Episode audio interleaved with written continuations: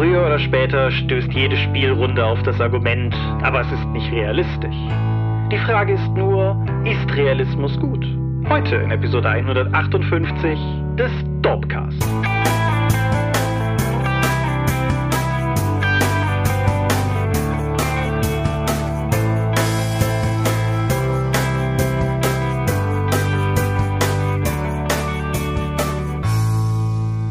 Hi und herzlich willkommen zur Episode 158 des Dorpcast. Einmal mehr haben wir uns heute hier versammelt, über Dinge zu reden, die mit Rollenspiel zu tun haben. Und wenn ich wir sage, dann meine ich zum einen dich. Michael Skorpio-Mingers. Und zum anderen mich, Thomas Michalski. Hoi. Und worüber reden wir heute? Realismus im Rollenspiel. Genau. Ihr habt euch das gewünscht. Mehrfach quasi. Genau. Und jetzt gehen wir einfach drauf ein. Genau. Das ist ein Wunsch, der bei der Jahresumfrage aufkam und es ist ein Wunsch, der dann auch nochmal letzte Folge aufkam, als wir zu Themen mit Konfliktpotenzial, um Themen mit Konfliktpotenzial gebeten haben. Aber mal sehen, ob es das wirklich hält, aber wir fanden auf jeden Fall ein Thema, über das man reden kann. Bevor wir aber über ein neues Thema reden, können wir über das alte Thema reden. Wir hatten Feedback. Ist dir beim Feedback irgendwas ins Auge gefallen? Ja, indem wir zum Beispiel diese Episode hier aufgreifen. Ja, da hast du es dir natürlich sehr einfach gemacht.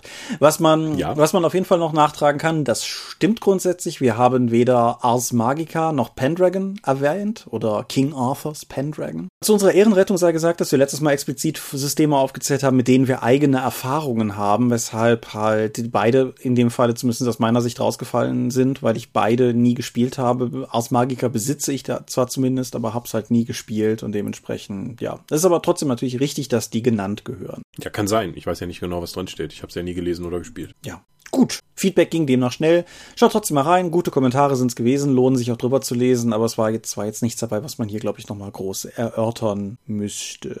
Das bringt uns zum fröhlichen Themenfeld der Crowdfundings. Da ist zum einen ein Ulysses Crowdfunding zu nennen, das mir persönlich sehr am Herzen liegt. Ich hatte das letztes Mal auch schon erwähnt. Das Tales from the Loop Crowdfunding ist mittlerweile gestartet. Läuft auch noch, wenn diese Folge hier online geht. Ich bin gerade unsicher, noch ungefähr eine Woche, glaube ich, wenn diese Folge online geht. Und ja, es ist sowohl Tales from the Loop als auch Things from the Flood. Und wenn es euch gar nichts sagt, dann wo wart ihr die letzten Monate? Aber es ist ein 80er Jahre Setting in einem fiktiven 80er Jahre Szenario mit einem gewissen Weird Science Einschlag und im Falle von Things from the Flood auch einem gewissen Tentakel Einschlag. Beide kommen jeweils mit einem zugehörigen Abenteuerband und Spielleiterschirm und Würfelsets und so weiter daher. Und dann gibt es auch noch einen quasi exklusiv von uns geschaffenen Deutschlandband, der entsprechend erscheinen wird und zudem hoffentlich, wenn diese Folge online ist, auch ein paar weitere Infos von unserer Seite gekommen sind. Die habe ich zumindest vor, zwischen jetzt und dem Erscheinen des Dorpcast vorzubereiten, damit das Marketing-Team die in die Welt tragen kann. Hast du irgendeine Meinung zu Tales from the Loop? Nicht wirklich, nein. Reizt mich nicht. Okay. Habe ich mich nicht näher mit beschäftigt. Gut, dann. Es gibt noch ein Crowdfunding, das an dieser Stelle erwähnt sein soll. Das habe ich letztes Mal schon nachgetragen, weil Pro Indie, Querstrich Vagrant Workshop, bringen Durance gefangen, Ausrufezeichen, an den Start. Ein Indie-Rollenspiel, würde ich sagen, von dem Macher, der auch Fiasco gemacht hat, begrenzt auf einzelne Sitzungen, ein Science-Fiction-Szenario, um Gefängnissituationen mit gespielten Wärtern und gespielten Insassen. Hast du dazu eine Meinung? Klingt ja etwas, was ich nicht spielen würde. Okay. Ich bin einfach zu Mainstream für sowas, solche Sachen. Ja, offensichtlich, offensichtlich, ja.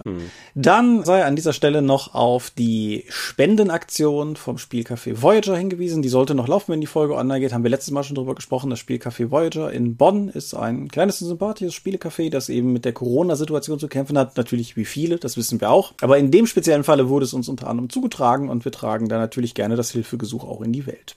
Achso ja, und Tales from the Loop, der Grund, warum ich das hier mit erwähne, ist, dass ich die Redaktion dafür innehabe, inklusive der Redaktion für den deutschen Band. Entsprechend hängt da auch von meiner Seite deutlich mehr Herzblut dran, als, sagen wir mal, in der Regel bei den Ulysses Crowdfundings. Da hängt auch Herzblut dran, aber nicht so viel, weil hier habe ich tatsächlich Gestaltungsspielraum und coole Leute, mit denen ich das zusammen auf die Beine stelle und ich bin einfach sehr gespannt, was da am Ende rauskommt. Und ihr könnt es auch sein, weil ich denke, das wird auf jeden Fall cool.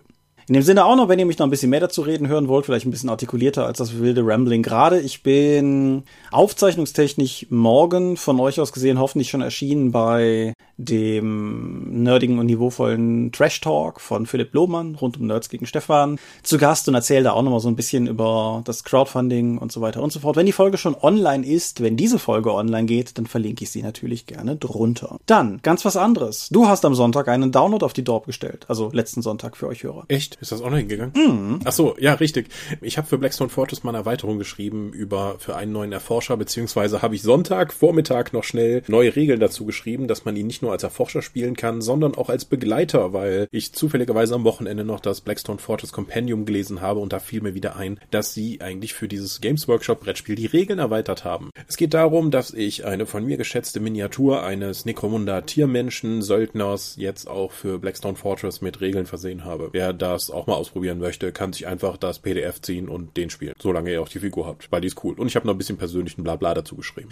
Geschrieben habe ich das Ganze eigentlich schon, wie mir dann am Wochenende auch auffiel, im September letzten Jahres. Wir haben das nur aufgrund unserer größeren anderen Planung für dieses Jahr so weit nach hinten geschoben, damit wir auch nicht alles direkt im ersten Quartal rausballern. Genau. Unsere Gesamtplanung schwimmt natürlich momentan sowieso Corona-bedingt so ein bisschen, weil ich hatte das letztes Mal schon gesagt, wir wollten was machen zu Drakon, wir wollten was machen zu Feencon, beides Veranstaltungen, die es in dieser Form erstmal nicht gegeben hat. Die Drakon ist verschoben, die Feencon wird irgendwie online stattfinden. Aber ja, das heißt ja nicht, dass der Kram nicht kommt. Wir sind nur immer noch dabei, Sachen hin und her zu schieben, damit sich das irgendwie schön verteilt. Ja. Und wo wir bei online stattfinden sind, sind wir im Prinzip auch schon bei der Überleitung zu dem nächsten Thema vor dem Thema. Denn du hast online gespielt.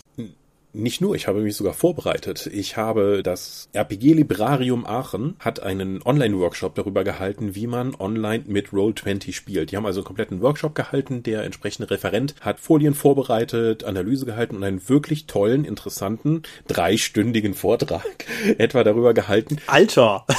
also mit Pause und ein bisschen Gequatsche vorher nachher, aber das waren schon ein paar Stunden darüber, wie Roll20 benutzt werden kann. Ist direkt auf die Fragen eingegangen, konnte die souverän machen. Ich glaube, das Ding ist nicht online zu finden. Ich war nur so als Leacher dann noch als Gast mit dabei und habe nur zugehört. Aber das war schon sehr interessant und ich habe halt versucht rauszukriegen, wie das überhaupt geht, weil letztes Mal haben wir in der Episode ja noch drüber gesprochen, dass das eigentlich nichts für mich ist, aber ich wollte mich dann einfach mal weiterbilden, um zu sagen, fundierter sagen zu können, das ist nichts für mich. So, jetzt war aber trotzdem mein Interesse geweckt und deswegen habe ich jetzt bei einem Kollegen, der sich Fantasy Grounds, eine andere Plattform zum Online-Spiel geholt hat, dann auch eine D&D-Runde mitgespielt und das ist jetzt irgendwie was Festes geworden und wir haben jetzt schon zweimal gezockt. So, ich hatte ja gesagt, Online-Rollenspiel ist vermutlich nichts für mich, weil ich die Interaktion am Tisch brauche. Ich muss die Mimik und Gestik sehen können und normalerweise sitze ich am Tisch und lasse mich schon vom Handy ablenken und bei, wenn ich da zu Hause sitze, wird das ja nur viel schlimmer. Das war meine These. In der Realität muss ich leider sagen, das genaue Gegenteil ist eingetreten. Ich habe nur die Audio, ich habe nur die Audiokomponente gehabt. Wir haben auch ohne Bild gespielt. Mhm. Fantasy Grounds bietet hier eine Oberfläche, in der eine Battlemap eingeblendet werden kann. Du kannst die Tokens verschieben und Fantasy Grounds bietet auch noch direkt mehrere Makros, sodass du einen Gegner auswählen kannst. Dann würfelst du mit deinem Wert, den du einfach in die Würfelbox schiebst. Dann sagt dir das Programm auch schon, ob du getroffen hast oder nicht. Das nimmt dir also einiges an Arbeit ab. Auch wenn du Schadenspunkte verursachst, werden die Trefferpunkte vom Gegner dann abgezogen und der sagt dir dann auch, ob der Gegner schon stirbt oder nicht. Das muss der Spielleiter also nicht machen. Angenehm, aber auch ein bisschen Formular. Also es dauert durchaus, bis so ein Charakter mal gebaut ist, weil die ganze Oberfläche unintuitiv und eigentlich verschachtelt ist.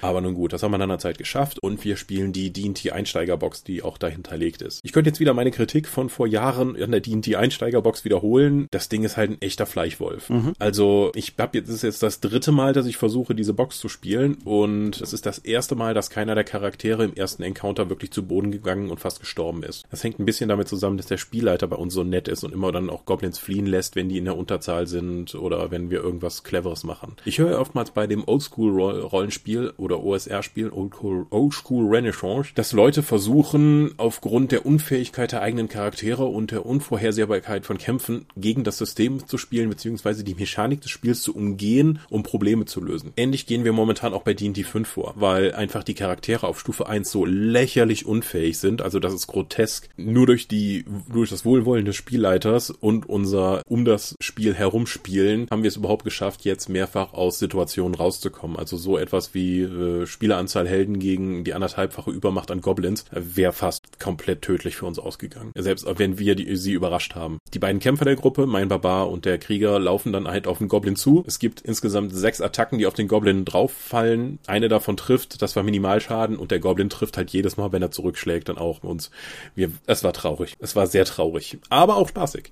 Ich muss sagen, das Online-Rollenspiel hat besser funktioniert, als ich dachte. Gerade auch, weil der Rest der Spieler ist eigentlich auch sehr aus dem D&D kampforientierten Spiel, wie ich das kenne, herausgeboren und nicht so sehr aus dem charakterdarstellenden Spiel. Deswegen da glaube ich, auch die Erwartungshaltung sehr ähnlich war. Und Fantasy Grounds unterstützt uns in den mechanischen Aspekten auch eigentlich ganz gut. Dass wir natürlich völlig unfähig sind und unsere Charaktere auch nichts reißen können, hindert das ein bisschen. Wir haben also nicht insgesamt viele der Kampfencounter geschafft, aber es war doch ganz spaßig, das muss ich sagen. Das Schöne ist, dass ich auch relativ wenig Leistungsdruck verspüre, immer wenn ich mir denke, dann so, wenn du die ganze Zeit mit Kamera spielen würdest, wäre es, glaube ich, stärker, weil eine Kamera ist auf dich gerichtet, du kannst dich nicht wirklich zurückziehen, weil du theoretisch immer von jedem gesehen werden könntest, ohne direkt die Rückmeldung zu haben, dass du an einem Tisch sitzt und auch beobachtet wirst. Da wir nur über Audio gespielt haben, ich habe mich hingesetzt und in der zweiten Runde einfach eine Figur dabei bemalt, über die vier, fünf Stunden, die wir eben gespielt haben. Habe ich in einer normalen Rollenspielrunde noch nicht gemacht. Ich konnte also sowohl Rollenspielen wie auch einem anderen Hobby nachgehen und am Ende des Tages war ich ziemlich zufrieden mit allem, was da passiert ist.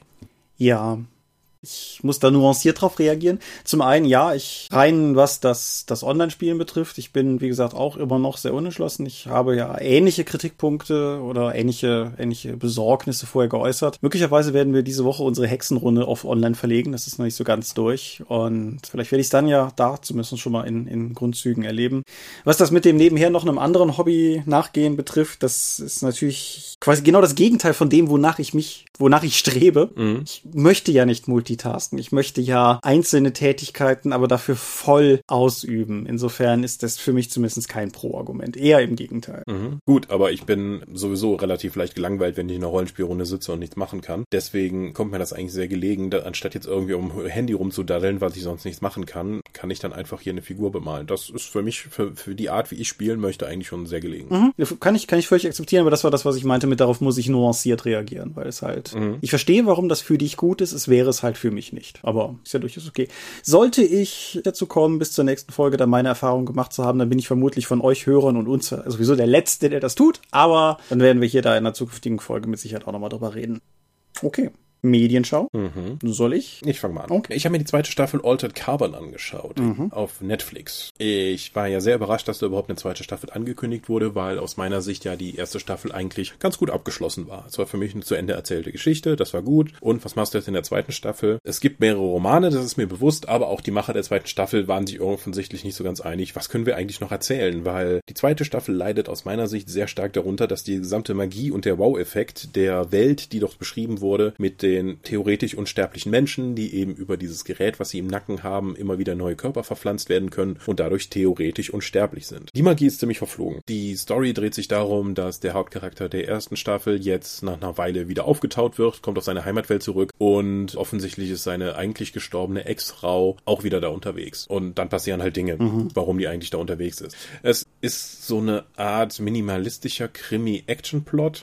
Die einzigen interessanten Elemente ergeben sich wieder aus der Einzigartigkeit des Settings, nämlich dass die Stacks, die Persönlichkeitschips, die im Nacken sitzen, halt stellenweise mehrfach vorkommen können, die Charaktere in anderen Körpern unterwegs sind. Das ist immer noch ein Alleinstellungsmerkmal und das ermöglicht auch Stories zu erzählen, die es sonst so nicht gäbe. Das macht es interessant. Der Rest der Handlung ist aber tatsächlich bestenfalls okay. Also der fehlt halt der ganze Innovationscharakter, der die erste Staffel ausgezeichnet hat. Zudem ist die Action auch nicht mehr überzeugend. Hm. Also der Großteil der Action ist wirklich miserabel geschnitten. Es sieht so aus, als hätten die Leute viel zu wenig Zeit gehabt, irgendwelche Kampfchoreografien einzustudieren. Deswegen jemand, also das ist schneller geschnitten als ein Musikvideo. Du kannst also nicht mal nicht wirklich nachvollziehen, was da passiert. Jede Menge äh, grundlegende Probleme wie Achsensprünge sind drin. Also dem zu folgen, wenn da irgendwie gekämpft wird, ich weiß es nicht. Viele von den Kämpfen finden noch offscreen statt. Das dann einfach nur, du hörst Schüsse, man guckt um die Ecke und dann liegen dann Leute auf dem Boden. Es gibt offensichtlich nicht so viele Standorte, an denen das ganze, die gesamte Staffel spielt. Es wirkt also insgesamt mehr so, als wäre da ein viel kleineres Budget zur Verfügung gewesen und die hätten halt schauen müssen, was sie damit jetzt machen. Aber sowohl die Effekte wie auch die Landschaften wie auch die Handlung konnten mich bei weitem nicht so überzeugen wie die erste Staffel. Ich habe es nicht bereut, jetzt die zweite Staffel durchzuschauen, aber sie war halt bestenfalls okay. Ja, ich habe sie nicht gesehen. Ich muss auch ganz ehrlich sagen, ich bin auch gar nicht so so dahinterher, die zu sehen. Mhm. Ich habe die erste Staffel ja auch gesehen. Wir haben ja, glaube ich, auch damals zusammen im Dorpcast drüber geredet. Ich finde, was was in deiner Zusammenfassung nicht so raus rauskam, was zumindest, ich weiß nicht, ob das auch deine Meinung war, aber ich fand die erste Staffel war halt relativ gut bis auf das Ende. Ja, hatten wir damals ja auch rausgearbeitet. Ja, und das, das ist Ende, halt. Man lässt halt alles sehr zusammenfallen. Und das ist halt natürlich nochmal die denkbar schlechteste Ausgangsposition jetzt für, für diese Serie, weil sie ja im Endeffekt auch noch gerade dieses schlechte Ende quasi auffangen müsste, diese Staffel. Und ich weiß gar nicht, hast du es gerade gesagt, der Hauptdarsteller wurde ausgewechselt? Ja, genau. Aber das, wie gesagt, durch mit, mit den wechselnden Körpern ist das ja sowieso immer so eine Sache. Der Charakter bleibt gleich, wird nur ständig von anderen Leuten gespielt. Ja, das, das ist natürlich in, auf, einer, auf einer sachlichen Ebene ist das zwar korrekt, aber ich mochte Joel Kinnaman halt einfach in der Hauptrolle und mhm. auch, auch wenn es eine, eine innerweltliche Begründung dafür gibt, dass es jetzt Anthony Mackie ist, den ich auch mag, so ist das nicht. Mhm. Aber ich habe halt, ich weiß nicht, ob ich Bock habe, mich auf einen neuen Hauptdarsteller einzulassen. Aber also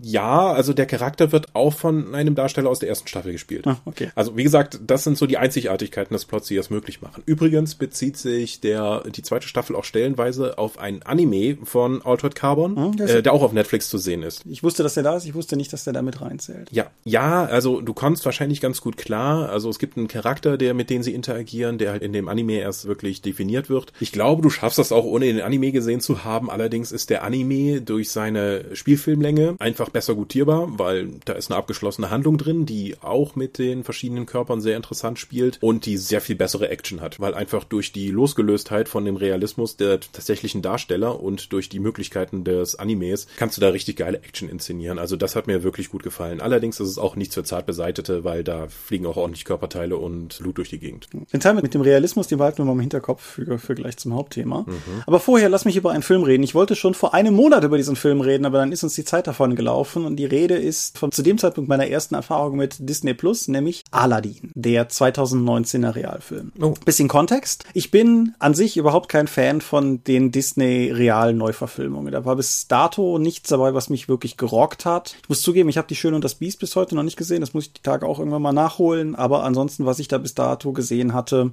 war mir nie so richtig klar, warum ich da jetzt entsprechend eine Realverfilmung von brauchte. Aber Aladdin hatte mich neugierig genug gemacht, also habe ich mir den angeguckt und bin zu einem für mich sehr erstaunlichen Ergebnis gekommen. Der ist nämlich richtig gut. Ah. Ich, es gibt so viel, was dagegen gesprochen hätte. Guy Ritchie ist an sich ja cool, aber ist ja auch immer so ein bisschen Hit or Miss mit dem, was man kriegt. Er hat halt Regie geführt und das Drehbuch mitgeschrieben und Will Smith, ich, ich mag Will Smith als Schauspieler unglaublich gerne, aber in den letzten Jahren hat er halt auch nicht immer so das Händchen für gute Rollen gehabt und nee, entgegen aller Befürchtungen ist das ein rundum spaßiger und unterhaltsamer Film geworden. Die Handlung überrascht niemanden, der den Zeichentrickfilm gesehen hat und ich möchte an dieser Stelle auch gar nicht das große Aufrechnen gegen den Zeichentrickfilm machen, weil da möglicherweise auch einfach die Nostalgie-Sache schon so reinhaut, dass man es gar nicht gut gegeneinander aufwiegen kann. Was ich stattdessen betonen möchte, ist, dass die Neuverfilmung von Aladdin vor allen Dingen eine Sache gemacht hat, die mich sehr, sehr, also die es für mich sehr viel wertvoller macht als den Zeichentrickfilm in gewisser Weise, weil Prinzessin Jasmin ein verdammt nochmal nützlicher, cooler, guter Charakter ist in dem Film. Sie ist, mhm. sie hat einen eigenen Antrieb, sie hat eine eigene, eigene, also sie handelt teilweise aus eigenen Impulsen heraus, sie macht Dinge, die den Plot tatsächlich signifikant beeinflussen, sie hat ein eigenes neues Lied bekommen, es ist einfach alles in allem sehr viel cooler, was sie macht. Naomi Scott, die sie spielt, macht das auch sehr, sehr cool. Will Smith ist der Genie dieses Films und auch hier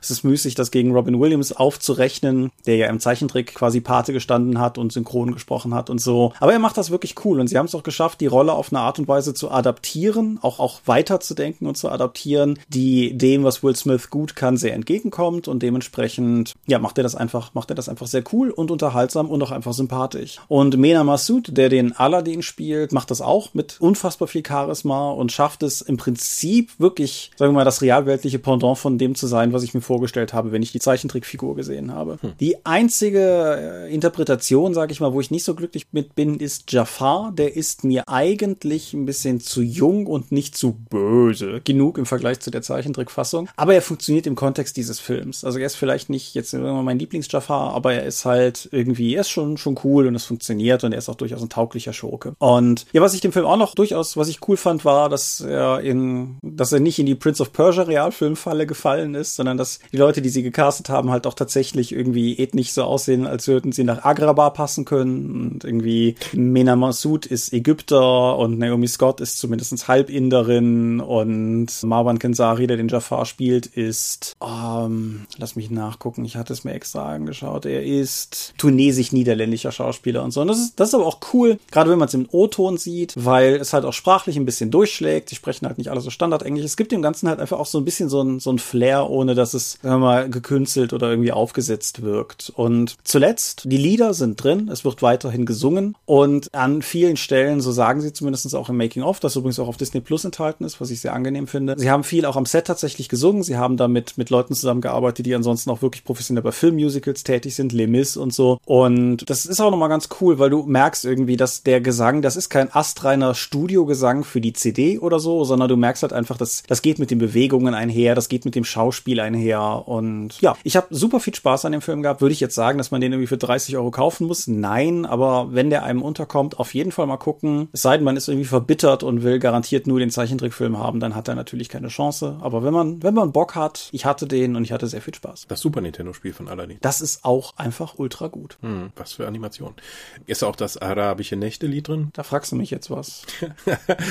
ist das eigentlich nur so im Deutschen, diesen wunderbaren Klang? Nee, das, das ist, das ist auch im Englischen als Arabian Nights ist das auch durchaus gut. Mhm. Kann sein, dass sie das, weil das ja gerade zu Beginn ist, dass sie das nur, nur in Melodie oder Andeutung drin hatten. Aber, okay. aber der, das, ich komme jetzt gerade nicht auf den Namen, wenn sie mit dem Teppich durch die Gegend fliegen, Lied ist halt drin und ja, das Never Had a Friend Like Me Ding vom Genie ist sehr, sehr pompös und großartig drin. Und wer schon immer der Meinung war, dass er davon eine gerappte Will Smith Fassung haben will, die kriegt er im Nachspann dann auch. Die, die hätte ich jetzt vielleicht nicht gebraucht, aber hey. Okay. Ja. Oh, und hier, wie ist der Papagei? Jago wird von Alan Tudyk gesprochen, das muss man ja auch erwähnen. Oh, ja, ein wunderbarer Schauspieler, der ganz oft nur zu hören ist. Ja, das ist richtig. ah, Danger Boat, egal. Wir über Ostern hat es sich Xbox nicht nehmen lassen, mehrere Videospiele kostenlos für Xbox Live Gold Nutzer zur Verfügung zu stellen. Darunter auch Starlink. Mhm. Starlink, eine Videospielreihe, die sich anschicken sollte, Skylanders und andere und wie heißt das von Disney? Infinity. Disney Infinity äh, zu beerben. Also eine kurze Zeit lang war es ja sehr en vogue, Videospiele zu präsentieren, die mittels eines Portals dann auch physische Gegenstände, die man dann neben oder auf die Konsole setzen konnte, dann mit Daten zu versorgen, um im Spiel dann irgendwas zu haben. Starlink ist der Vertreter, der sich am wenigsten davon durchgesetzt hat, weil es zum ersten ziemlich spät war am Ende dieses Genres, dieser Welle und zweitens gibt es auch ein gewisses Inhaltsproblem, würde ich einfach mal sagen. Mhm. Bei Starlink dreht sich darum, dass eine Gruppe von unzusammenhängenden Jugendlichen von einem etwas gruseligen alten Mann zusammengezogen auf sein Raumschiff gelockt werden, damit sie äh, mit ihm gemeinsam das Universum erkunden können,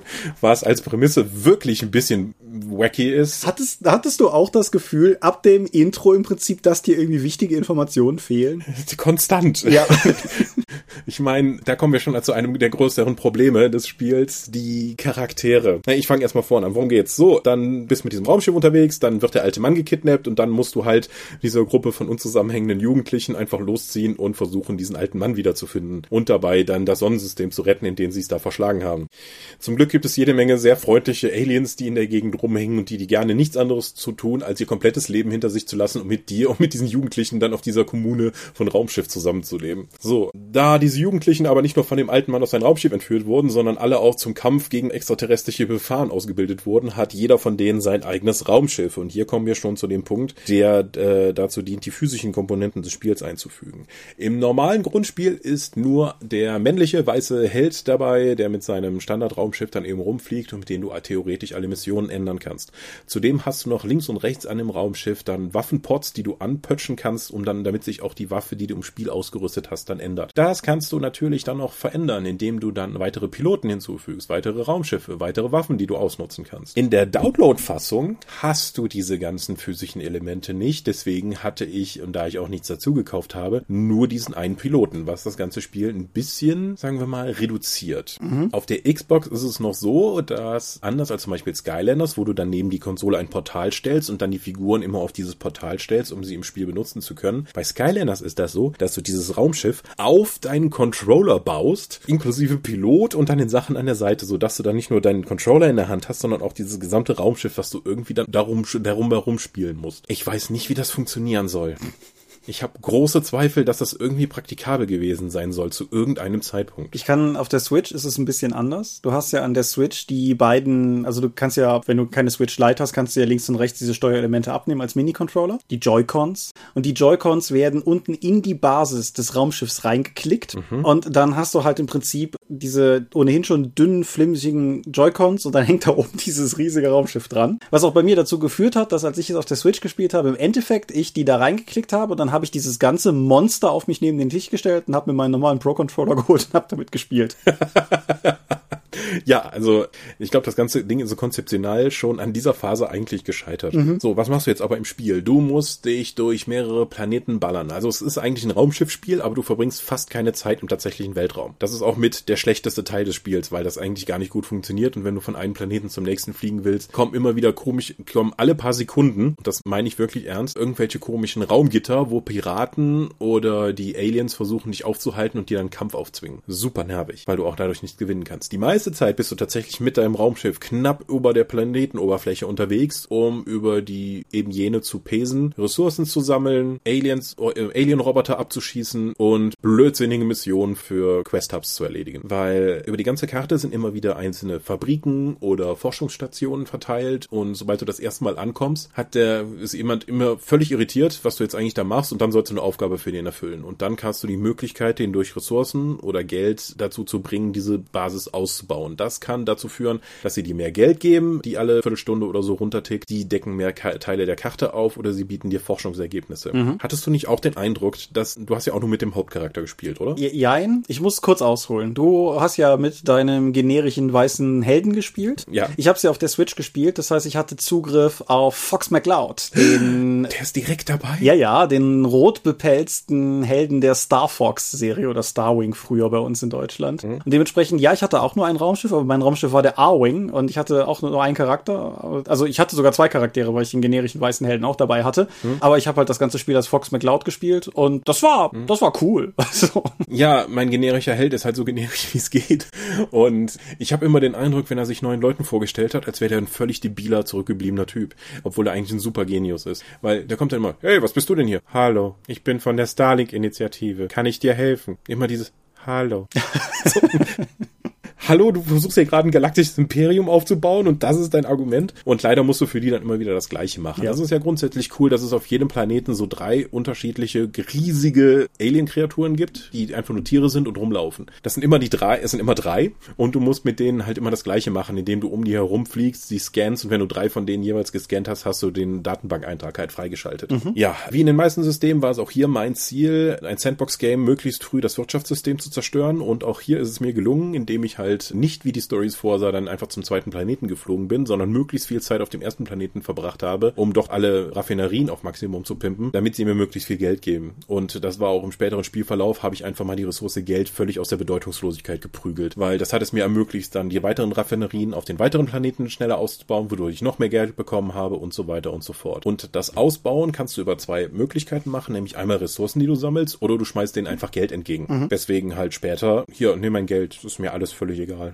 Zeig mir die ganze Karte, Bitch. Hat halt gar keine Bedeutung mehr gehabt. Ja, was ich an der Stelle trotzdem sagen muss, ich fand, was, was vielleicht noch Erwähnung verdient, ist, dass es eine relativ coole, wie ich finde, Art und Weise gibt, wie die gegnerische Partei auf dem Planeten jeweils Fuß fasst. Die baut halt im Prinzip so Umweltzerstörungspylone auf, die aus äh, grünen, fröhlichen Planeten mit klarem Wasser so, so dystopische Industriehöllenlandschaften machen. Und durch die wiederum werden so bodengebundene riesige Läufer herangezogen, die ihrerseits wiederum diese Pylonen setzen und die wiederum ihrerseits große Raumschiffe stärken, die später im Spiel dann auftauchen, die dann wiederum auch die kleinen Läufer droppen. Das heißt, die haben so eine Art, ja, so eine Art Abhängigkeits- und Machtgefälle und du, es ist nicht super schwierig, aber um dir halt die Kontrolle über die Galaxis zu erlangen, musst du halt auch gucken, dass der Gegner nicht zu viel Fuß fasst und den halt auch immer unter, unter Kontrolle halten. Und ich muss ganz ehrlich sagen, der reine Gameplay-Loop zwischen diese, wie auch immer die nochmal heißen, diese Pylonen auf jeden Fall zerstören und dann diese Läufer platt machen und wenn du die genug Läufer platt gemacht hast und die Planeten wieder unter Kontrolle hast, diese großen Raumschiffe platt machen. Das hat halt einfach Bock gemacht. Die Story ist totaler Bockmist, aber es hat mir einfach Spaß gemacht, diese großen Dinger kaputt zu schießen. So, das ist eine mhm. ganz, ganz einfache Ebene, auf der mir das Spiel. Hast du mal gegen einen Leute, also diese kommen ja theoretisch, je nachdem wie viele von den Pylonen auf dem Planeten sind,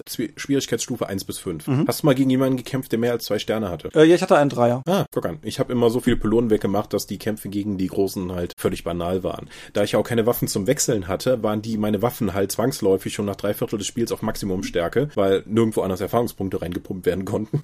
auch nicht in andere Piloten oder andere Schiffe. Ja, deswegen waren die relativ weit oben. Und naja, ich bin immer froh, wenn es später im Spielverlauf hast du noch die Möglichkeit an, wenn du so eine Pylone kaputt gemacht hast, hast du oftmals die Gelegenheit, doch dann eine eigene Station zu erstellen. Mhm. Und wenn du die Station selber baust, musst du für die keine Questen erfüllen, um die verbessern zu können. Mhm. Was so viel besser ist, als einfach diese blödsinnigen Questen dann schon wieder zu machen. Aha. Weil das so repetitiv war. Ja, die Charaktere, die sind da, die kommen immer wieder in den Zwischensequenzen vor, aber du hast überhaupt keinen Bezug zu denen, weil sie offensichtlich nur zukaufbare Gimmicks waren. Viele von den Aliens, die du im Verlauf triffst, also manchmal war ich echt überrascht, die plötzlich auf dem Raumschiff zu sehen, weil du triffst die, die sind irgendwie gesetzt in diesem System, sie haben da einen Beruf und sowas, aber die haben, lassen sofort immer alles liegen, um zu deinem komischen Kommune zu kommen, um damit zu machen. Und da sind die plötzlich da, aber machen auch nichts. Also in irgendeiner der späteren Zwischensequenzen war ich völlig irritiert, weil so viele Aliens auf dem Raumschiff rumlaufen, von denen ich die meisten noch nicht mal gesehen hatte. Das ist halt noch viel besser, wenn du die ganze Clown-Parade um Fox McCloud noch dabei hast. Vor allen Dingen, weil man offensichtlich bei Ubisoft ein bisschen Geld bei den Zwischensequenzen sparen wollte, weshalb nicht bei allen, aber bei manchen Zwischensequenzen beginnt das mit so einem Schwenk über die, die Star Fox-Truppe und dann geht das ganz offensichtlich am Ende des Schwenks in die eigentliche Zwischensequenz über, wo dann nur die ganzen Starlink-Hoshis miteinander reden, um dann am Ende noch einen Schnitt zu machen, wo Fox da steht und sagt, ja, okay, wir übernehmen den Auftrag. So, super.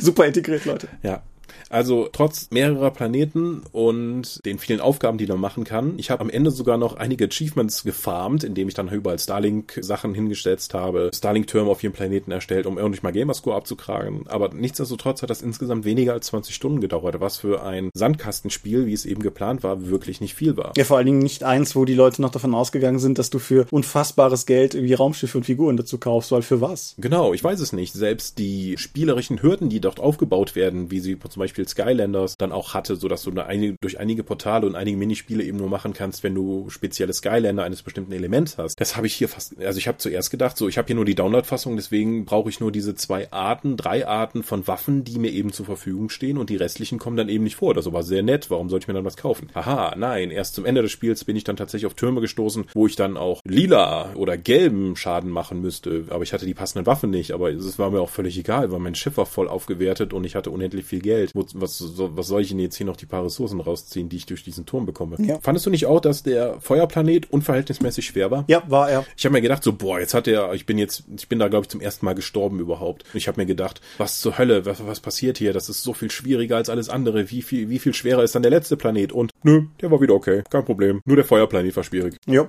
Und ähm, dies, es gibt ja noch eine kleine Exklusivkampagne rund um die Star Fox-Leute, die du halt entsprechend nicht hattest. Mhm. Fox McCloud hat ja einen, einen ewigen Widersacher, Wolf O'Donnell.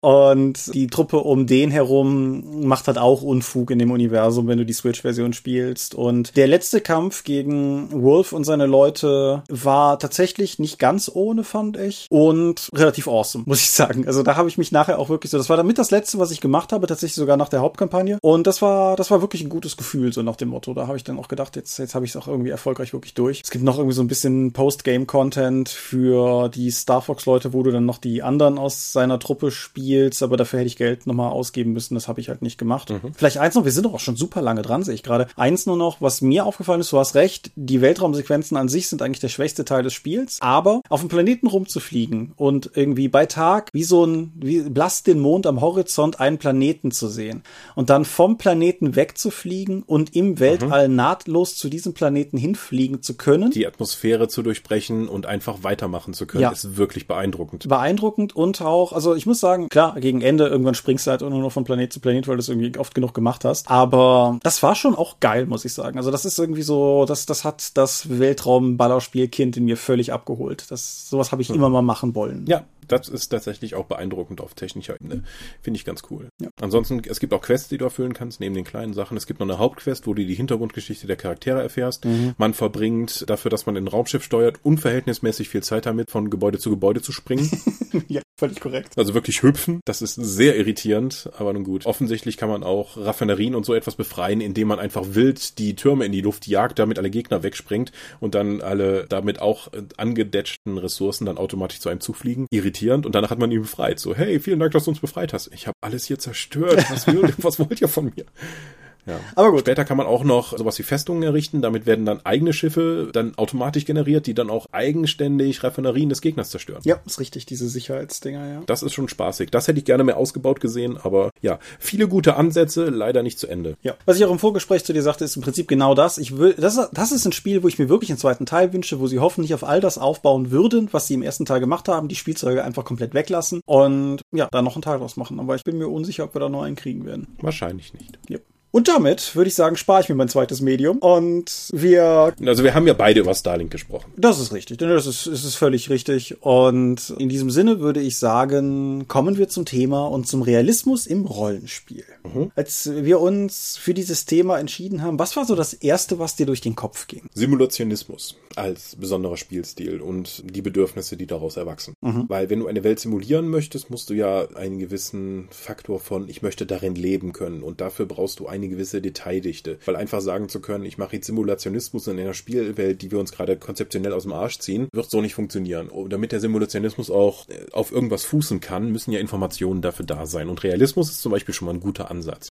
DSA zum Beispiel mit seiner unfassbaren Detailtiefe bietet gute Ansätze dafür, das simulationistisch und damit in Anführungszeichen innerweltrealistisch zu spielen. Ja. Grundsätzlich ja. Ich denke, meine Gedanken gingen in eine ähnliche Richtung und mein erstes innerliches Problem von tatsächlich weniger einer Spieler, sondern mehr einer Spieldesigner-Position heraus gedacht ist, Realismus ist halt auch wirklich komplex. Also, Oh ja. du, es ist relativ leicht, ein, eine Simulation von etwas auf die Beine zu stellen, wenn die halt wirklich nur ganz grundlegend irgendwas darstellen soll. Aber ab dem Moment, wo man der Simulation tatsächlich auch was abverlangen können möchte oder so, dann, dann wird der Anspruch halt auch sehr schnell sehr hoch. Und es ist halt eine, denke ich durchaus, du hast vorhin das bezüglich des Online-Rollenspiels gesagt, und dass dir das Spiel viele Sachen abnimmt. Aber jetzt gerade vom normalen analogen Rollenspiel ausgehend, das ist halt schon auch eine Menge, die dann wirklich zu verwalten ist. Also es ist, ja. Die Rollenspieltheorie soweit geht ja davon aus, dass je realistischer es sein muss, desto mehr muss eben abgebildet werden über das Spiel und desto kleinteiliger wird es in der Regel auch. Desto Sach mehr Sachen müssen verregelt werden. Also es geht nicht nur darum, dann zu sagen, nicht im Lab, aber im Reenactment gibt es ja dann die A-Päpste, die peinlich genau darauf achten, dass alles genauso ist, wie es in der Literatur eben überliefert wurde. Also das muss da, darf nicht maschinengenäht sein, sondern das muss handgenäht sein, das Stück oder so. Muss halt so nah am Realismus sein wie möglich. Beim Rollenspiel reden wir über eine fiktive Welt. Das geht nicht. Also muss es zwangsläufig eine Interpretation geben, wie das aussieht. Und dann beginnen meistens schon die Hobbyhistoriker damit dann äh, die Keule auszupacken. Das war ja im Mittelalter so das. Das ist eigentlich immer falsch. Nicht nur aus historischer Perspektive, sondern weil es zweitestgehend eine Interpretation der überlieferten Quellen ist. Und da wird es zwangsläufig zu Interpretationskonflikten kommen. Das kannst du in einer fiktiven Welt natürlich darüber beheben, indem du mehr eigene Details dann eben beschreibst, wie es dann eben genauso war. Die Lücken, die dabei immer zwangsläufig entstehen, werden mit dem vermuteten oder eigentlichen Wissen über die passende Setting dann eben ausgebildet, sei es nun weitestgehend in Fantasy dann mit Mittelalter. Und da gibt es auch zwangsläufig da wieder einen Interpretationsspielraum. Denn wenn, oder denken wir mal an Harry Potter. Wir fragen uns, warum gibt es eigentlich Klos in Hogwarts? Eine Frage, die sich nie jemand gestellt hat, bis zu dem Zeitpunkt, wo jemand die Frage gestellt hat und dann leider die Autorin mit einer Antwort um die Ecke kam, dass Zauberer damals einfach in die Gänge gemacht haben und man das eben wegzauberte, weil es gab dann keinen Bedarf an Toiletten. Ja. Und plötzlich gibt es diese Muggeltechnologie von Klos. So, hm, ist das eine Information, die jetzt die Welt von Harry Potter bereichert? Ja und nein. Ja, es ist ein interessantes Detail. Nein, es macht es für mich jetzt die Welt um Hogwarts drumherum nicht schöner oder besser. Auf der anderen Seite, um an dieser Stelle einzuhaken, weil das Beispiel so unfassbar cringy ist, aber Klos.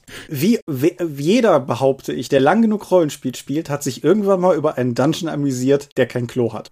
Das ist vielleicht so die, die maximale Kehrseite des Ganzen. So, ja, ich, ich brauche keine Regeln, die meinem Charakter das Fekieren ermöglichen, aber es ist halt schon irgendwie ganz cool, wenn man das Gefühl hat, es gibt einen Ort dafür. Und wenn du halt irgendwie einen Dungeon voller Orks und Goblins hast und kein Klo, dann ist das halt auch irgendwie, uh. Und insofern, Dann bricht, das kann der Moment sein, wo deine Suspension of Disbelief eben bricht. oh, jetzt hast du es gesagt. Ja, das ist dein Wille zum Unglauben. da du einfach sagst, okay, das funktioniert für mich, ich bin jetzt hier voll im Spiel, so ich, ich, ich kann mich hier voll einleben, das ist für mich, ich bin hier voll drin und plötzlich, sag mal, wo scheißen eigentlich die Orks? Und du hast diesen Moment und deine Suspension of Disbelief wird gebrochen, weil du weißt, die leben hier, aber wo gehen die denn pissen? Ja. Ist das hier irgendwie in den Ecken? Das ist ja widerlich. Das macht doch keine zivilisierte Rasse. So, Das, bumm. das ist halt jetzt ein Extrembeispiel, aber ich habe das mit Sicherheit auch schon mal hier im Dorpcast gemacht, das Beispiel Beispiel von dem Cthulhu-Abenteuer, was wir gespielt haben, wo der Weg zum Kohlenkeller in dem Herrenhaushalt der Gestalt war, dass die Bedienstete mit den Kohlen auf dem Weg zur Küche halt irgendwie durch den Salon und irgendwie den Speisesaal und irgendwie alles latschen musste. So, und das, das ist natürlich wesentlich weniger drastisch als jetzt die Toilettensituation, aber es sind tatsächlich Momente, wo es halt schnell der Fall sein kann, dass jemand am Tisch sagt, Moment mal, das ergibt aber doch gar keinen Sinn. Mhm. Dabei ist bei mir in Schulzeiten so mit 14 oder so meine ganze Runde derangiert, weil der Spielleiter beschrieb bei Shadowrun, ja, geht dann eben auf diesen Berg im Dschungel hoch. Es gibt im Dschungel keine Berge, der, ist, der Dschungel sind flach. Und keiner wollte seine Position aufgeben. Ja.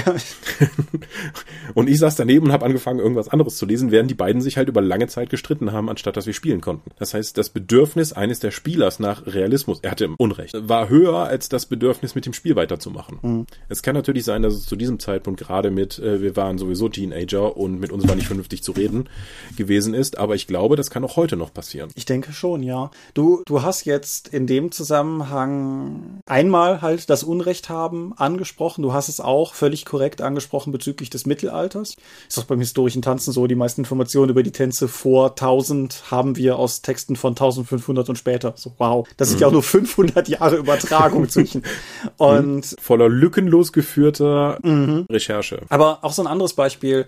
Wir beide sind große Fans von The Expanse würde ich mal behaupten. Mhm. The Expanse ist einer der Gründe, weshalb ich die Serie so großartig finde, ist, weil sie die Macher, sowohl der Serie als auch die Autoren der Bücher, sich viele Gedanken darüber gemacht haben, wie das physikalisch eigentlich alles Sinn ergibt. So künstliche Schwerkraft, ja, nein, wie funktioniert die, was ist mit Beschleunigung, was müssen wir bedenken, wie funktionieren Raumschiffe, wie kann man lenken und so weiter und so fort. Mhm. Das ja, ich glaube, es war in der dritten Staffel, wo irgendwie dann lange geplant wird, wie er die Monde ausnutzt, um dann den Schwung entsprechend zu nutzen, um dann weiterzukommen. Mhm. Und in normaler Science Fiction, die wir so konsumieren, ist, ja, ich fliege dahin das klappt schon. Mein Bullshit-Antrieb kann das machen. Da, Schwerkraft spielt keine Rolle mehr. Es gibt auch in der dritten Staffel eine Szene, wo zwei Charaktere von einem deutlich überlegenen Raumschiff gejagt werden. Sie einfach diesen Punkt haben, dass wenn das andere Raumschiff so nah rankommt, sie nicht mehr in der Lage sein werden, auszuweichen. Und das ist halt nicht irgendwie so ein Star Wars Dogfight, das ist halt endlos weit voneinander entfernt. Aber wenn sie so nah ran sind, ist halt einfach Schicht. So. Und mhm. Kenne ich auch aus Battletech-Romanen, wenn die dann irgendwie sagen so, ja, das Schiff hat 10.000 Kilometer von uns materialisiert und der Captain wird blass und die steht plötzlich Schweiß auf der Stirn, weil das in astronomischen Maßstäben halt Haaresbreite war. Ja. Mhm. Worauf ich aber hinaus möchte, ist, das Problem ist, dass sowas im Rollenspiel natürlich nur dann sinnvoll funktioniert, wenn A, die Leute am Spieltisch hinreichend Ahnung haben und B, die Leute auf einem miteinander kompatiblen Level sind, was das betrifft. Weil ich zum Beispiel habe relativ wenig Ahnung von Physik. Genau. Man könnte mir ja sonst was erklären. Genau, ich habe so ein bisschen Ahnung von Licht und Ton, einfach über Film und Audiokrempel und so, aber da ist es dann halt auch schnell vorbei. Und wenn ich das jetzt zum Beispiel viele, viele tatsächlich der Leute, mit denen ich Rollenspiel spiele, sind studierte Ingenieure, das ist halt schnell ein Problem. Mhm. So. Außer, also wenn man realistisch spielen möchte, genau. wenn man natürlich sagt, hier mir ist die Cartoon Science Fiction Knallbumm Laser im Weltraum Pew Pew Science Fiction viel lieber als dieser Physikkram, den ich normalerweise mache hey, wenn das allen, wenn das Spielziel entsprechend aussieht, gut. Ich weiß noch, das muss ich unbedingt jetzt noch erwähnen. Mhm. Für mich war ja lange, Realismus ist, also Rollenspiel, das Ziel von Rollenspiel ist es, möglichst realistisch die Welt abzudecken. Mhm. Ich bin von DSA gekommen, das war halt für mich ganz klar, so es muss halt so eine komplexe Probe sein. Wenn ich irgendwas mache, was schwieriger ist, muss das auch im Spiel schwieriger sein. Das ist ja relativ naheliegend. Das kannst du auch leicht Leuten erklären. Wenn du sagst, ich möchte einen Leiter hochklettern, dann weiß jeder aus persönlicher Erfahrung, das ist relativ einfach. Möchtest du ein Seil hochklettern, kann ich aus persönlicher Leistung, äh, ja genau, Leistung und Erfahrung sagen, das geht gar nicht. Das ist quasi für meine körperlichen Fähigkeiten unmöglich. Bei Magie und sowas wird das ja schon ganz ein bisschen schwieriger. Mhm. Mein Erweckungserlebnis, ich erzähle immer wieder gerne davon, auf der Nordcon 2002 oder so, Exalted spielen. Ich beschreibe irgendwie, wie mein Exalted sich von der Wand abdrückt, dann sich um die eigene Achse dreht und dann versucht, zwei Gegner gleichzeitig zu schlagen. Und ich war komplett überrascht, als der Spielleiter meinte, das ist ja cool. Du kriegst plus eins auf die Probe. Also es wird leichter du, oder du hast mehr Würfe zur Verfügung, damit es eher klappt. Und das war für mich so ein Paradigmenwechsel, weil ich hatte wirklich damit gerechnet, ich möchte was Cooles machen. Dafür muss ich einen Malus in Kauf nehmen, weil das eben realistisch ist. Genau den gegenteiligen Ansatz zu machen, da eben zu sagen, wenn es mehr fetzt, wenn es dramaturgisch geiler ist und wenn es einfach besser aussieht, wird es einfacher, weil das ist das Spielziel, war für mich etwas völlig Neues. Ja, was, was du natürlich damit auch ansprichst, ist im weiteren Sinne einfach der Punkt, dass Realismus nicht unbedingt dramaturgisch ansprechend ist. Das ist, mhm. es gibt ja genug Komödie mittlerweile, die Gags in die Richtung gemacht haben, so um eine eine der frühesten, wo mir das untergekommen ist, Last Action Hero, wenn er am Ende dann in der realen Welt ist und auf das Auto schießt und sich wundert, warum das nicht explodiert. So.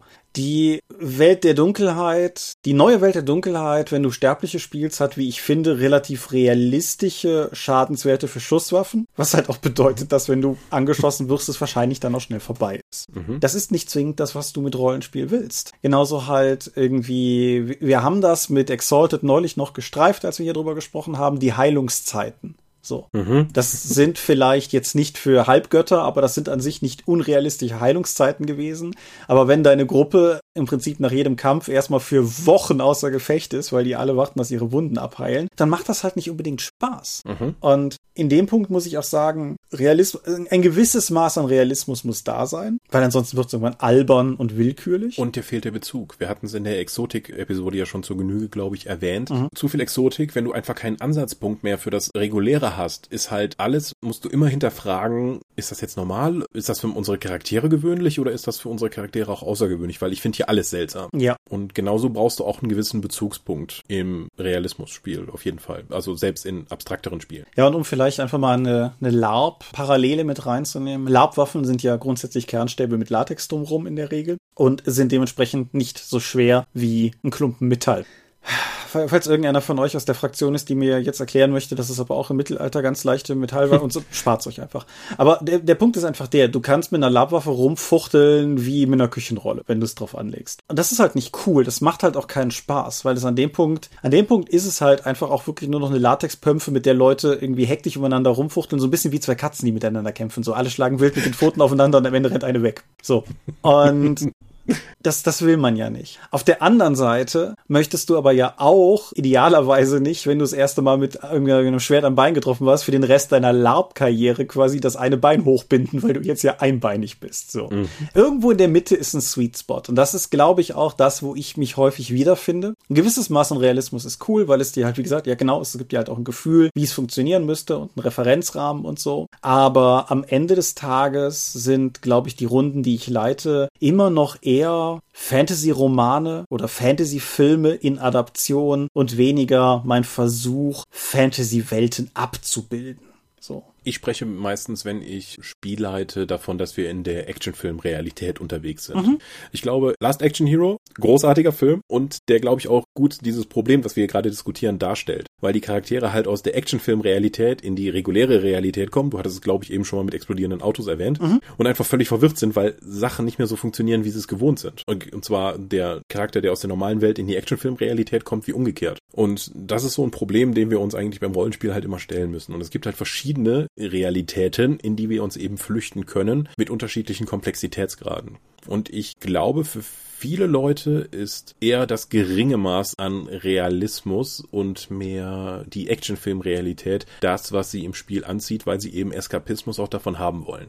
Wenn jetzt ihr Spielziel ist, aber simulationistisch Realität in einer anderen Welt zu erfahren und diese möglichst detailliert auszubreiten, wir hatten es ja, glaube ich, mit dem Dorfspiel in der letzten Episode auch schon mal erwähnt, das kann, davon kann eben ein stärkerer Realismus und eine größere Detailtiefe auch tatsächlich profitieren, sowohl in der Beschreibung der Welt wie auch in der Kleinteiligkeit der Regeln dann. Mhm. Es gibt noch einen Aspekt, der, der hätte vorhin an sich sauberer dran gepasst, aber den ich an der Stelle trotzdem noch erwähnen möchte, weil ich finde, dass es nochmal eine interessante Perspektive gibt. Noch so ein kleiner Exkurs. Es gibt ein Online-Video von einer Gruppe von Online-Filmemachern im Prinzip, wo sie über die Physik von Schusswaffen reden, explizit über Scharfschützengewehre. Und das, das war für mich so so ein gewisser Augenöffner, weil die Kugeln von Scharfschützengewehren sind schneller als der Schall. Das bedeutet, wenn du es filmisch inszenierst, hast du nicht, wie du es gewohnt bist, Mündungsfeuer, Knall, Einschlag, sondern du hast Mündungsfeuer, Einschlag, Knall. Mhm. Das ist so weird, wenn du das siehst, weil es halt gegen all unsere Sehgewohnheiten geht, weil wir ja halt auch einfach durch, du sagtest Actionfilm-Realität und da, da kam ich gerade nochmal drauf, wir sind halt auch einfach darauf konditioniert, dass bestimmte Dinge auf eine Art und Weise funktionieren, die gar nicht realistisch ist, die aber für uns mhm. trotzdem so eine Art gemeinsamen Konsens darstellt. Empfundene Realität. Kreativität. Ja. Mhm. Hörst du das, Magus? Quasi das.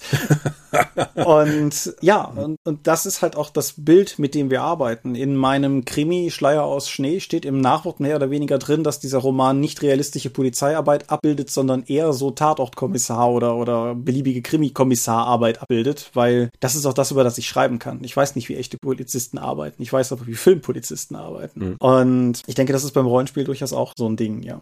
Wollen wir noch über Suspension of Disbelief kurz reden? Wir haben das eben zwar schon mal kurz reingeworfen, aber. Klar. Was möchtest du denn noch dazu sagen? Ich, ich denke, dass es drei, was ich zumindest noch sagen würde, ist, dass es drei verschiedene Dinge gibt, die du in gewisser Weise disbelieven musst, kannst, wie auch immer. Nämlich das Setting, die Regeln und das Spiel am Tisch. Weil ich glaube, das sind drei unterschiedliche Dinge, für die das aber alle gelten muss in gewisser Weise. Für das Setting einfach, weil auf die Art und Weise, wie wir es hier auch schon beschrieben haben, du musst halt einfach glauben, dass die Welt, wie sie geschildert geschildert ist, funktionieren kann. Das muss nicht bedeuten, dass sie funktioniert wie unsere Welt, aber es muss in irgendeiner Form sinnvoll nachvollziehbar und greifbar sein, warum die kleinen Uhrwerke dieser Welt so sich so drehen, wie sie es tun und warum das halt alles irgendwie so funktioniert. Mhm. Für die Regeln gilt das auch, aber eben auf einer anderen Metaebene, weil du musst einfach glauben, dass wenn wir nochmal das Bild der Regeln als Naturgesetze bemühen, auch wenn das ja kritisierbar ist, wie wir wissen, aber du musst halt einfach glauben, dass die Welt, die du bespielst, von diesen Regeln angetrieben werden sein kann kann. Das ist vielleicht auch so ein bisschen voll von ludonarrativer Dissonanz, um noch eine unserer alten Folgen anzutriggern. Aber hm? wenn halt, wenn die Welt halt unsere Welt ist und Schusswaffen super tödlich sind, aber die Spielercharaktere alle 100 Schuss einstecken, dann ist das womöglich ein Problem. Hm? Zumindest abhängig davon, was für ein Setting du bespielst. Und zu guter Letzt gilt es halt auch für das Spiel am Tisch, weil auch die Art und Weise, wie die Leute sich am Tisch gebärden, wie die Charaktere ausgespielt werden, wie der Spielleiter die Welt schildert und wie die ganze Interaktion untereinander funktioniert, funktioniert. Auch das muss halt im Endeffekt von allen so ein bisschen akzeptiert werden. Und sei es auch manchmal so diese so Fälle, wo die Gruppe vielleicht einen Auftrag annimmt, auch wenn die Spieler im Prinzip wissen, dass es eine dumme Idee ist, aber wir halt alle so diesen gemeinsamen Konsens haben, dass wir ja schon miteinander ein Abenteuer erleben wollen oder so und das deshalb jetzt machen. Oder wenn ein, das ist dir vielleicht fremd, aber wenn ein Charakter einen nicht optimalen Charakterbau wählt, Hä? weil er halt, weil er das charakterlich stimmiger findet. Oder umgekehrt. Wenn du halt sagst, ich möchte meinen Charakter möglichst optimal spielen, auch wenn das vielleicht innerhalb der Spielwelt nicht so viel Sinn ergibt. All das sind Momente, wo aus dem einen oder anderen Blickwinkel betrachtet man vielleicht auch einfach sagen muss, so, ich akzeptiere das jetzt einfach mal. Mhm. Und ich finde, das, das ist einfach in dieser, in dieser Masse vielleicht nochmal wichtig auseinanderzurollen. Die Frage bei uns in der, in den Kommentaren lautete ja auch, gibt es Suspension of Disbelief im Rollenspiel? Ja. Ja. Fällt dir ein Grund ein, warum es die nicht geben würde? Dann müsstest du schon massiv Meta spielen. Also mhm. immer nur halt indirekt mit NSCs interagieren. Ihr trefft auf einen Händler. Ich sage dem Händler, dass ich das kaufen will. Der Händler gibt dir das Schwert. Ich gehe. Ja. einfach nur komplette tellen, anstatt seinen Charakter auszuspielen. Ich glaube, das geht. Das wäre nur weird. Ja. Habe ich in dieser Härte auch noch nicht erlebt. Ich auch nicht. Es ist aber auch normalerweise, ich weiß nicht, wie es bei dir gerade auch so mittlerweile ist, aber nach wie vor eigentlich einer der ersten Schritte, den ich immer irgendwie erlebe, wenn Leute vielleicht noch nicht so oft Rollenspiel gespielt haben, die klassische, ja, ich sag ihm das, das und das, ja, dann sag's ihm, Situation. Wenn, wenn Leute einfach aufgefordert werden, dann spiel's auch mal aus, um die Leute überhaupt dran zu kriegen, dass man es halt ausspielen kann.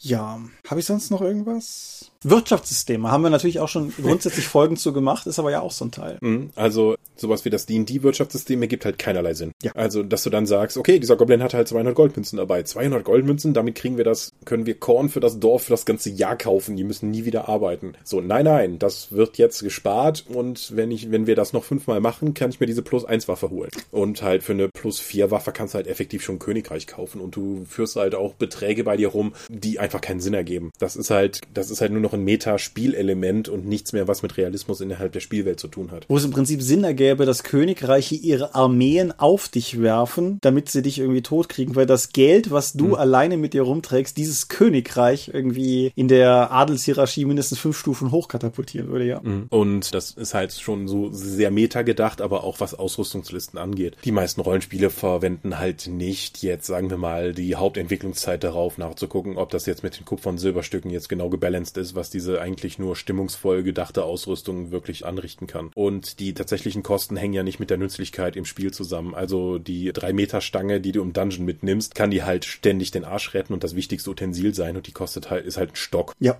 Ja, auch hier, es gibt dann halt Rollenspiele, wo die, wo die Grenze, sagen wir mal, interessanter ist. Ich merke es teilweise bei Forbidden Lands. Ein Rollenspiel, mit dem ich immer noch bis jetzt super glücklich bin. Aber du merkst halt, wenn die Spieler die Ressource Geld auch darauf darauf verwenden können, ihren Stronghold weiter auszubauen, ihre Burg, Mhm. dann schafft das natürlich plötzlich Relationen. So, wenn, wenn das Budget der Gruppe nicht nur dazu da ist, irgendwie mal eine neue Waffe oder sowas zu kaufen, sondern wenn die gleichzeitig davon, sagen wir mal, den, den Zimmermann bezahlen müssen, der ihren Turm wieder ausbaut oder so, dann führt das natürlich zumindestens in einem Maße oder dann verlockt es dazu, diese Wertigkeiten zu vergleichen, wie du es sonst vielleicht im Rollenspiel gar nicht tun würdest. Aber auch da gilt im Endeffekt letztendlich, wenn man, wenn man es nicht simulieren möchte, wenn man sich darüber im Klaren ist, dass das vor allen Dingen eine Belohnungsressource ist, dann ist es halt auch kein Problem. Mhm.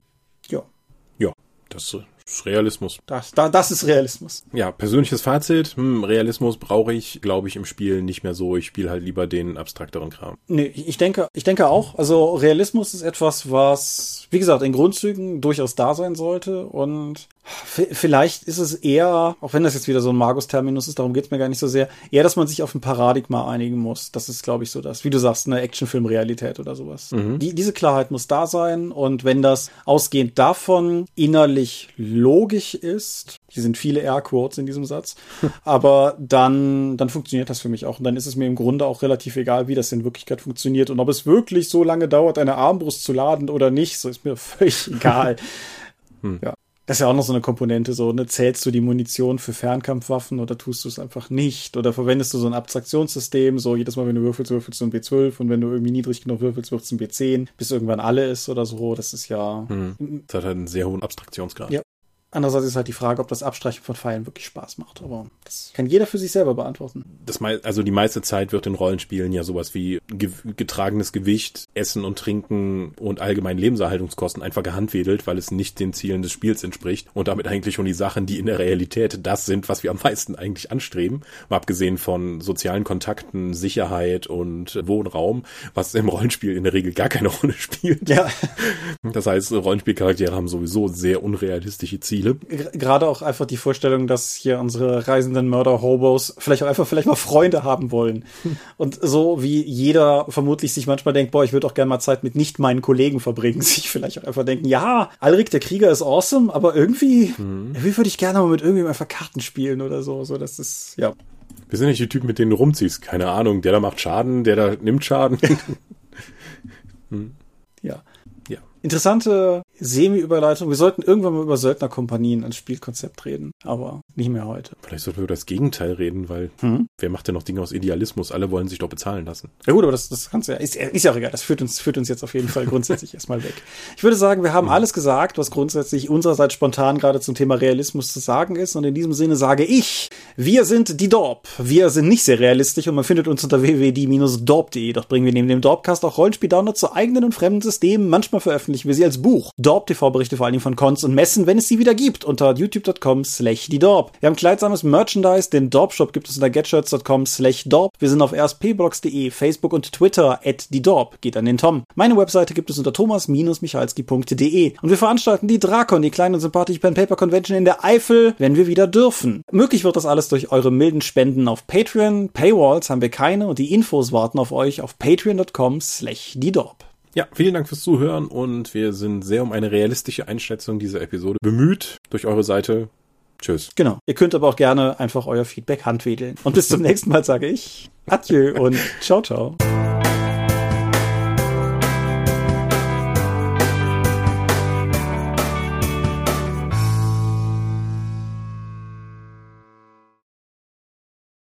Ja, Thomas, knallige Frage. Realität, bist du dafür oder dagegen? Also, Berkeley hat ja damals in Frage gestellt, ob es überhaupt Materie gibt. Und in diesem Sinne, Hm. Gibt es eigentlich Stühle? du, du ahnst ja gar nicht, wie lange man darüber diskutieren kann. Ja. Wir sind gegen die Bourgeoisie. Hör auf, wir sind die Bourgeoisie. Gut, Ja. ich stopp die Es gibt Aufnahme. ja, es gibt ja dieses fantastische philosophische Rätsel irgendwie, wie viele Teile an einem Stuhl du austauschen kannst, bis es nicht mehr dein Stuhl ist. Und wenn du aus den ganzen ausgebauten Ersatzteilen einen neuen Stuhl baust, ob das dann dein Stuhl ist, weil der ja aus den alten Teilen besteht, oder ob das neu reparierte Ding dein Stuhl Führt uns nirgendwo hin. Ich drück mal auf Stopp. Wie immer möchten wir euch an dieser Stelle für eure großzügigen Spenden auf Patreon danken, denn nur durch eure Unterstützung ist dieses Projekt in der heutigen Form möglich. Und unser besonderer Dank gebührt dabei wie stets den Dob Ones, also jenen, die uns pro Monat 5 Euro oder mehr geben. Und im Mai 2020 sind das 8088, Alishara, Lambert Behnke, Big Bear, Andreas Korsten, Daniela, Daniel Doppelstein, Dorifer, Thorsten Enderling, Exeter, Michaela Fege, Björn Finke, Gensdreckleser, Marcel Gehlen, Stefan Glück, Granus, Markus Greve, Alexander Hartung, Jörn Heimeshoff, Heinrich, Hungerhummel, die 100 Questen Gesellschaft, Dominik Koch, Lightweaver, Christoph Lühr, Angus MacLeod, Volker Mantel, Moritz Melem, Ralf Merck, Optus, Dennis Oswald, Philipp Picker, Arzach Rumpelgnorg, Ralf Sandfuchs, Oliver Schönen, Ulrich A. Schmidt, Jens Schönheim, Christian Schrader, Rupert Sedelmeier, Alexander Schendi, Bentley Silberschatten, Lilith Snow White Pink, Sphärenmeisterspiele, Stefan T., Florian Steury, Sven, Technosmurf, Teichdragon, Tellurian Dirk, THD, Tobias Tyson, Stefan Urabel, Marius Vogel, Katharina Wagner, Talian Vertimol, Daniel Vloch, Xeledon und Marco Zimmermann.